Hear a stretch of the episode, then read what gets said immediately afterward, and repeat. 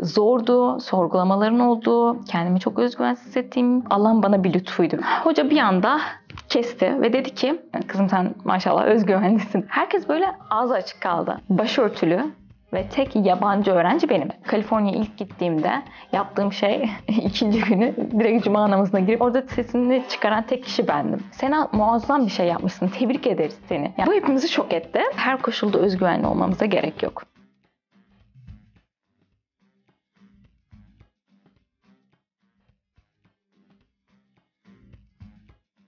Tanıdık Blog YouTube kanalına hoş geldiniz. Bir tık özgüven serisinin bu bölümünde Sena Karabaş'ı ağırlıyoruz. Seni kısaca tanıyabilir miyiz? Ben Sena, 23 yaşındayım. Geçtiğimiz yıl İstanbul Medeniyet Üniversitesi'nin beslenme ve diyetetik bölümünden mezun oldum. UC Berkeley Amerika'da halk sağlığı alanında yüksek lisans yapıyorum. Birinci yılımı yeni bitirdim. Şu anda tatil için Türkiye'ye döndüm. Ailemleyim. Nasıl geçti ilk senen? Dolu dolu geçti. Daha önce yurt dışı tecrübem olmasına rağmen Amerika'ya ilk defa gitmiştim ve Amerika'ya ilk gidişimin hakikaten orada bir yaşam kurmak ve uzun süreli eğitim amacıyla olması çok daha farklı bir deneyim kazandırdı bana. Elhamdülillah dolu dolu geçti. Çok güzel dostluklar kazandım. Çok güzel şeyler öğrendim. Hem mesleki hem de kişisel gelişim açısından. Böyleydi. Çok sevindim senin adına. Amerika tecrübeni daha çok öğrenmek istiyoruz. Aslında bugün seninle burada da daha çok böyle özgüven üzerine konuşmak istiyoruz. O yüzden böyle ilk olarak şey sormak istiyorum. Yani özgüven senin için ne demek ve mesela sen kendini ne kadar özgüvenli değerlendirirsin? Bence Allah'ın bize verdiği güzel özelliklerin farkında olmak demek özgüven ve bunları kullanarak e, bize fayda sağlayacak ya da topluma fayda sağlayacak işleri yapmak için çabalamak. Yani onun yakıtı. Bence bu durumdan duruma göre değişebilir. Gerçekten e, çok özgüvensiz hissettiğim ortamlar ya da konular olabilir. Bazen de gerçekten hani 10 üzerinden 10 olarak özgüvenli hissettiğim durumlar var. Ama genel olarak sanırım küçüklükten beri annemin bana hep söylediği şey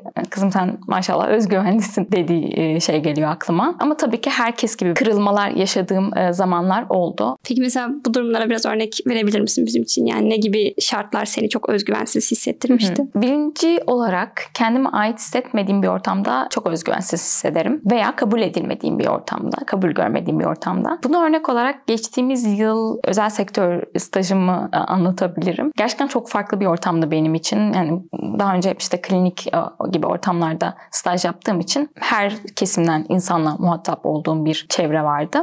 Fakat burası biraz daha böyle toplumun farklı kesiminden olan ve toplumun farklı kesimine hitap eden bir yerdi ofis ortamı olarak. Ve ben orada gerçekten ait olmadığımı ve kabul edilmediğimi de hissediyordum. Oradaki bakışlardan, oradaki ne bileyim konuşmalardan, gün içerisinde belki hiç konuşmadığım zaman oluyordu işte üstümle, astımla vesaire. O tecrübenin sonunda bakıyorum ki evet ne kadar özgüvensiz hissetsem bile ben aslında orada yine bir dönüşüm yaşamışım. Yani ben gerçekten böyle ortamlarda ait olmadığımı hissettiğim yerlerde nasıl kendimi daha çok gösterebilirim gibi. Peki yani mesela eminim o dönüşümü yaşamadan önce geçirdiğim bir süreç de vardır. Çünkü evet hepimiz belli bir çevreye doğuyoruz ve ilk başta belki farklı bir ortama maruz kalmıyoruz çok fazla. Sonrasında senin böyle ortamlarla ilk yüzleşmende o yaşadığın huzursuzluğu anlamlandırma sürecin nasıl? Kesinlikle kimliğimi çok fazla sorguladığım bir dönem oldu. Bunun gibi birçok dönem var bu arada kendi hayatımda. Ama orada temel şey başörtülü olmamdan ötürü tamamen böyle bir şey var hani belli oluyor. Yani nasıl bir kesimden geldiğim belli oluyor. Bu sebeple böyle birazcık kendi değerlerimi sorguladığım yani neyi ne için yaptığımı düşündüğüm bir sorgulama süreci içerisinde olmuştum. Ama iyi ki de öyle bir süreç geçirmişim. Çünkü hocamın çok sevdiğim bir sözü var. Yani Müslümanın her zaman İslamlaşması gerek. O süreç de benim biraz daha İslamlaşmam açısından bana çok büyük bir katkı sağladı. Çünkü şunu e, düşündürdü bana. Yani ben böyle ortamlarla da bulunacağım. Benim gibi düşünmeyen insanlarla çok fazla karşı karşıya geleceğim. E zaten benim gibi düşünen birçok insanın olduğu yerde ben konfor alanının içerisindeyim ve çok büyük bir gelişim kaydedemeyeceğim. Bu sebeple aslında bu benim sahip olmam gereken başka özellikleri kazanmam için bana güzel bir fırsat tanıdı. Yani mesela orada ben evet bir sorgulama içerisine girdim. Fakat ben buradayım demek allah Teala bana güveniyor. Bana e, burada bir şeyler yapmam için birkaç özellik vermiş. Ben de bunun hakkını vermem gerekiyor. Bundan yola çıkarak ben aslında o özüme geri döndüm. Kendi değerlerimi sağlam bir temele oturtarak ilerlemeye devam ettim diyebilirim. Mesela evet o süreç benim için zordu. Sorgulamaların olduğu, kendimi çok özgüvensiz hissettiğim bir dönem. O sürecin sonuna baktığımda meyvesini aldığımı görebiliyorum. Neden? Çünkü büyük bir sunum yapmıştım oradaki tüm yöneticilere. Herkes böyle ağzı açık kaldı. Sena muazzam bir şey yapmışsın. Tebrik ederiz seni. Yani benimle hiç muhatap olmayan, benimle konuşma tenezzülünde bulunmayan insanlar bile orada böyle gerçekten takdir ettiler. Çünkü neden? Hakikaten ehil bir insan bir işi güzel bir şekilde yaptığında tüm senin o farklılıkların arka planda kalıyor ve aslında yaptığın iş takdir ediliyor. E yaptığın iş takdir edilince de aslında yine senin kimliğinle de bağdaştırılabiliyor. Bugün Amerika'da Müslümanlar aslında çalışkan insanlar olarak bilinirler. Bunu ben çok gayrimüslim e, insandan duydum. Çünkü neden? Her Müslüman şey değil, e, çalışkan değil ama bir Müslüman gerçekten işini doğru düzgün yaptığında şöyle bir düşünce hasıl oluyor gayrimüslimlerde. Ya demek ki İslam böyle bir din. Hakikaten çalışmaya büyük bir değer atfediyor ve dürüstlüğe büyük bir değer atfediyor. Çok e, güzel bir bakış açısı oldu benim için de ve aslında şeyi gördüm burada. Yani özgüven senin için böyle dışarıdan takip edilebilecek çok adımlarla değil de aslında birçok faktör oluşturuyormuş gibi yani senin için evet. özgüveni. İşte bunlardan bir tanesi belki birazcık daha kendi değerlerine sahip çıkmak ve neyi neden yaptığını anlamlandırmak. Peki Amerika senin için nasıl bir tecrübe oldu bu anlamda? Yani orada Müslüman birisisin, yabancısın, ailenden uzaksın. Biraz da e, Amerika ve senin özgüven yolculuğunu konuşmak istiyorum. Amerika ile alakalı ben geriye dönüp baktım. Çünkü birinci yılımı yeni bitirdim. Ee, Türkiye'de yeni döndüm. Hani bunun hesabını yaptığımda bana ne kattı diye düşündüğümde İlk aklıma gelen aslında daha özgüvenli bir birey haline gelmem ve değerlerimle inanılmaz barışık olmam. Gerçekten Amerika'da olmak belki baş, başkalarına çok tezat gelebilir. Belki de bu benim Allah'ın bana bir lütfuydu. Herkesin tecrübesi aynı olmayabilir. Hmm, çok farklı bir ortamdasınız. Gayrimüslimlerin çok fazla olduğu bir ortam. Evet Müslümanlar da var ama hani ana akım Müslüman olmayan Amerikalı kesim ve benim bulunduğum yer inanılmaz liberal bir yer. Yani evet çok özgürlükçü, çok fazla düşünceye, farklı düşünceye saygı var ama bunun dışında senden de aslında senin belki çok tasvip etmediğin düşüncelere e, saygı göstermeni istiyorlar. Sınırsız özgürlüklerin getirdiği taviz Kesinlikle, kesinlikle. Bunun da aslında getirdiği bir şey var. Yani kritik bir nokta orası. Orada ne yapacaksın? Bununla alakalı bir anımı anlatabilirim. Bu anlatacağım olay ilk ayımda yaşasam belki o kadar güçlü sesim çıkmayabilirdi. Dersteyiz. Sınıfta tek başörtülü ve tek yabancı öğrenci benim. Müslüman öğrenci var. Evet. Amerika'da doğup büyümüş Müslüman olan. Fakat yabancı olarak yani Amerika dışından gelen international öğrenci dediğimiz kişi tek benim. O gün sunumumuz var. Üç kişi sunacağız. Sunacak arkadaşlarımdan biri de Filistinli. Konumuz e, halk sağlığı ile alakalı güncel problemler. Ben mesela biraz daha politik olarak işte Ukrayna-Rusya savaşının getirdiği halk sağlığı problemlerinden bahsederken arkadaşım da Filistin'deki halk sağlığı problemlerini tartışmayı seçmişti. Sunumu sunarken hoca bir anda kesti ve dedi ki bu sunum inanılmaz politik bir noktaya geliyor. Biz burada akademik bir şey tartışmak için buradayız. Eğer bize işte belirli bir çalışmanın sonuçlarını vereceksen ver, vermeyeceksen sunumu kes. Bu hepimizi şok etti. Ama orada sesi çıkan kim oldu derseniz orada sesini çıkaran tek kişi bendim. Yani orada hocaya şey dedim. Hocam eğer izin verirseniz zaten o noktaya bağlayacak ve aslında olayın politik bir noktaya gelmesi de halk sağlığının bir hem sebebi hem de sonucu diyerek orada bir müdahalede bulundum. Ve ondan sonra arkadaşım bana uzunca bir mesaj attı. Bunun, bu yaptığım şeyin onun ne kadar güçlü hissettirdiğini ve bunu devam ettirebilmesi için ne kadar büyük bir güç verdiğini söyledi. Sonrasında hocam beni yanına çağırdı. Sena gerçekten böyle mi düşünüyorsun dedi. Ve bu hocam da arka plan bilgisi vermek gerekirse benim daha Berkeley'e girmeden mailleştiğim, çalışmalarını çok sevdiğim, takip ettiğim e, ve çok saygı duyduğum bir insan. Kendisi de danışman hocam oldu aynı zamanda. Gittim ve dedim ki hoca bana şunu söyledi. Sena gerçekten böyle mi düşünüyorsun? İşte sınıf içerisinde sence böyle demen gerekiyor muydu? Şeklinde bir soru sordu. Ben de dedim ki hocam size çok büyük bir saygım var. Ama dedim hani benim dinim yanlışa yanlış demeyi öğretti bana ve orada kesinlikle akademik olarak da herhangi bir yanlış yokken hani Filistin background'undan gelen bir öğrenci için zaten bunu sunmak çok zorken ayrıca böyle bir muameleye maruz kalmak onun için ayrı bir yıpratıcılığı var ve ben eğer orada sesimi çıkaramazsam oradaki e, sonradan sesini çıkaran arkadaşlarım hiçbiri de sesini çıkaramayacaktı ve belki bu bu silsile böyle böyle böyle devam edecekti ve artık öğrenilmiş bir düşünce haline gelecekti. Evet ben burada politik konuları ya da Filistin özelinde bir konuyu konuşamam haline gelecekti. Ve ben, ve ben bunun e, sorumluluğunun bende olduğunu hissettim dedim ve hoca ile hakikaten hocaya böyle bir geri bildirim verdim. Sonrasında da hocam bunu düşüneceğini söyledi. Benden sonra da o, o gün orada yaptığım hareket benden sonra arkadaşlarım da gidip hocayla bu tarz konuşmalar yapmalarına vesile oldu. Ve gerçekten o sınıfta böyle bir birlik bilinci oluşturduk.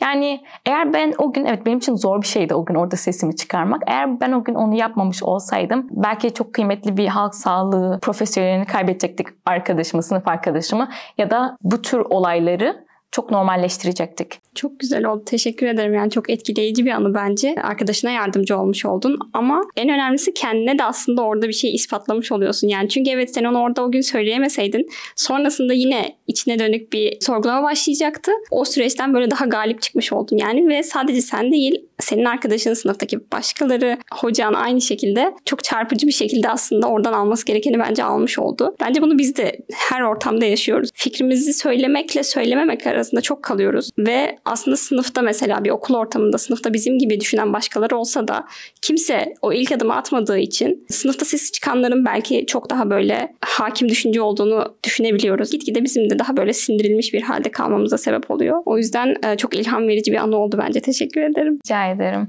Kesinlikle katılıyorum bu arada. Ben bunun Türkiye'de bu kadar farkında değildim. Ama Amerika'da bu kadar çok sesli bir ortamda ve bu kadar ana kültürün bu kadar kendini göstermek, sadece ve sadece kendini göstermek üzere e, olduğu bir ortamda ben bunun ne kadar önemli olduğunu fark ettim. Hakikaten o ses çıkarmak, kendi bildiğin doğruyu özgüvenli bir şekilde söylemek aslında çok büyük bir önem taşıyor. Özellikle Müslüman olarak da bu arada. Bu sebeple aslında bence Amerika'daki Müslümanlar şu anda dünya geneline kıyasla iyi bir noktada. Yani işte çok iyi şirketlerde çalışıyorlar, iyi yatırımcılar yine Amerika'daki Müslümanlar arasında çıkıyor. O kültüre adapte oluyorlar. Evet ama onu kendi İslami kodlarıyla yapıyorlar. Sena senin anlattıklarından sonra benim aklıma şöyle bir soru oluştu. Şimdi sen üç şeyden bahsettin. Değerlerin, inançların, tecrübe ve bilgiden. Senin özgüvenini kamçılayan noktalar bunlar benim anladığım kadarıyla. Ama hani şey de değildir tabii. Bunlar sana doğduğun anda yüklenmedi. E, sen hepsini belki bir şekilde inşa ettiğin içinde. Bu yolculuktan biraz bahsedebilir misin?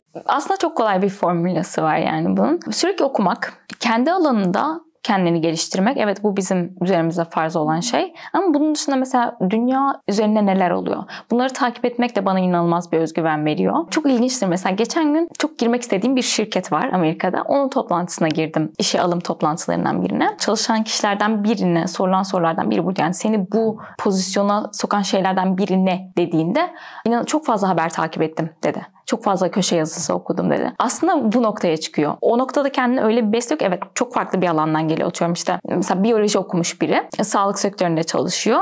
Ama aynı zamanda dünya üzerinde olan şeyleri takip ediyor. Haberleri takip ediyor. Öyle ki bu onu şu noktaya getiriyor. Şöyle bir profil kazandırıyor. Amerika'nın en iyi şirketlerinden birinde iyi bir pozisyonda çalışacak noktaya getiriyor. Eğer salt işte beslenme ve diyetetik alanıyla alakalı okumalar yapmış olsaydım, sosyal bilimlerle, İslami ilimlerle kendimi geliştirmemiş olsaydım olsaydım belki bugün Amerika'da sağlık politikalarıyla alakalı çalışmalar yapan bir yere başvurma cüretinde bulunamayacaktım. Kendimde o özgüveni bulamayacaktım. Elhamdülillah öyle olmadı. E, çok şükür mesela şu an bu yaz stajımı böyle bir yerde yapacağım. İkinci nokta tecrübe. Bunu da şöyle söyleyebilirim. Eğer ben Hollanda'ya gidip staj yapmamış olsaydım, o tecrübeyi kazanmamış olsaydım bugün ben Amerika'da belki evet çok büyük bir karar halk sağlığı alanında yüksek lisansımı yapmış olamazdım ya da başvurmuş olamazdım. Neden? Çünkü o tecrübe eksik eksikliğinden, onu yapmamış olmanın verdiği güvensizlik hissinden gerçekten cesaret isteyen bir karar alamayacaktım. Mesela hep şöyle bir algı vardır ya, özgüvenlisindir, başvurursun, denersin, tecrübe kazanırsın. Ama aslında senin anlattığına göre öyle de değil. Sen belki o kadar da kendine güvenmiyordun ama bir şeyler için çabaladın, denedin ve aslında deneye deneye deneye kanıt biriktirdin ve sonrasında Hı-hı. bir özgüven ortaya çıktı. Evet kesinlikle. Hatta bununla alakalı şunu anlatabilirim. Ben son iki yıldır yüzlerce öğrenciye işte staj başvuru danışmanlığı ya da yüksek lisans doktora başvuru danışmanlığı yaptım ve çok fazla öğrenciyi istediği yerlere yerleşmelerine vesile oldum öğrencilerin. Fakat benim bu yılki staj başvuruları sürecime geldiğimde ben böyle gerçekten dibi gördüm. Her yere başvuruyorum red alıyorum. Amerika'nın böyle en yüksek şirketinden böyle en düşük şirketine kadar başvurduğum çoğu yani %90 bana olumsuz dönüş yaptı. Ama o noktada sürekli deneye deneye deneye öyle bir noktaya geldim ki geçtiğimiz gün hatta çok istediğim ve Amerika'nın böyle gerçekten çok iyi şirketlerinden birinden tam zamanlı iş teklifi aldım mesela. Orada sürekli denemek, denemek, yanılmak, hata yapmak beni evet her ne kadar belirli noktalarda özgüvensiz hissettirse de deneye deneye aslında bir şeylerin yapılabileceği noktaya geldi. Çünkü ben o teklifi aldığımda dedim ki ya tamam aslında ben yeterli özelliklere sahibim şeklinde hissettirdi. Evet o biraz sancılı bir süreç ama Allah'ın izniyle hani niyeti de haliniz tutunca bence allah Teala size verdiği o özelliklere uygun bir yere sizi yerleştiriyor oluyor. Sürekli Allah'ın zikredildiği meclislerde olmak beni çok besledi inanç noktasında, değerler noktasında. Özellikle Amerika'da mesela çok fazla kayabileceğiniz ortam var. Konfor alanınızın dışındasınız ve şunun da dışındasınız. Sizi kontrol eden herhangi bir mekanizma yok. Kendi başınızdasınız. Kendi çevrenizi kendiniz tekrar kuruyorsunuz. Sürekli gerçekten Allah'ı hatırlatan, hakkı ve sabrı tavsiye eden insanlarla beraber olmak inanç noktasında beni pekiştirdi. Aynı zamanda cemiyet bilincine sahip olmamı sağladı. Müslümanların olmadığı bir ortamda beni daha güçlü hissettirdi. Çünkü biliyorum ki ben böyle böyle bir cemiyete mensubum. Böyle böyle bir inançtan geliyorum. Bu beni hem daha iyi hissettirdi hem de karşı karşıya kaldığım tatsız bir durumda vereceğim cevabı oluşturdu diyebilirim. Kaliforniya ilk gittiğimde yaptığım şey ikinci günü direkt cuma namazına girip oradaki mescitteki insanlarla tanışmak oldu. Çünkü biliyordum benim böyle bir şeye ihtiyacım olacak. Eğer ben sürekli kendi inancımı taşımayan insanlarla beraber olsaydım şunu hissederdim. Yani özgüvensiz hissederdim. insecure hissederdim. Ya işte hani Şimdi ne diyeceğim? Alkollü bir mekana gidecekler. Ben nasıl sesimi çıkaracağım?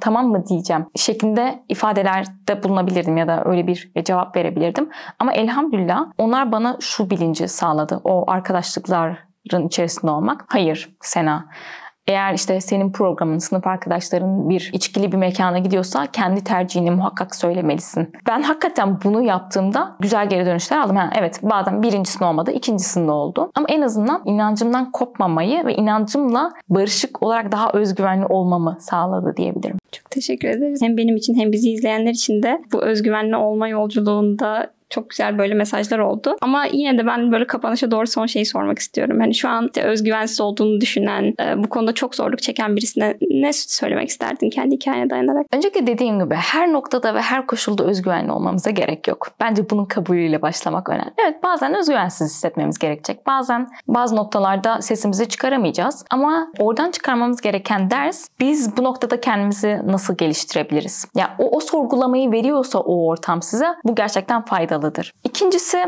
aslında dediğim şeye geri dönüyoruz. Bilgi sahibi olmak, okumak, geliştirmek kendini. Yani bunun çok net bir reçetesi yok bence. Ama dediğim gibi yani dünyayı takip etmek, toplumda nelerin olup bittiğini fark etmek. Kendi alanında öyle bir noktaya gelmelisin ki 5 yaşındaki çocuk bir sana bir soru sorduğunda onu anlatabilmen gerekiyor rahatlıkla. Çünkü gerçekten o bilginin getirdiği inanılmaz bir güven var. Üçüncüsü tecrübeleri kovalamak. Hata yapmak. Hata yapabiliriz ama nihayetinde bu bir tecrübe olacak. Her seferinde o tecrübeyle bir sonraki daha büyük e, fedakarlıklar gerektiren tecrübeye daha hazırlıklı olmuş olacağız. Dördüncüsü de bence o sorgulamalar anında size hakkı ve sabrı tavsiye eden insanlarla beraber olup inancınızı, değerlerinizi pekiştirmek ve Müslüman bir kimliğe sahipseniz her seferinde daha çok İslamlaşmaya çalışmak. Çok teşekkür ederiz. Çok kıymetli tavsiyeler oldu bence ve, ve sohbetimiz çok keyifliydi. Tekrar teşekkür ederiz bizi kabul ettiğin için. Ben teşekkür ederim.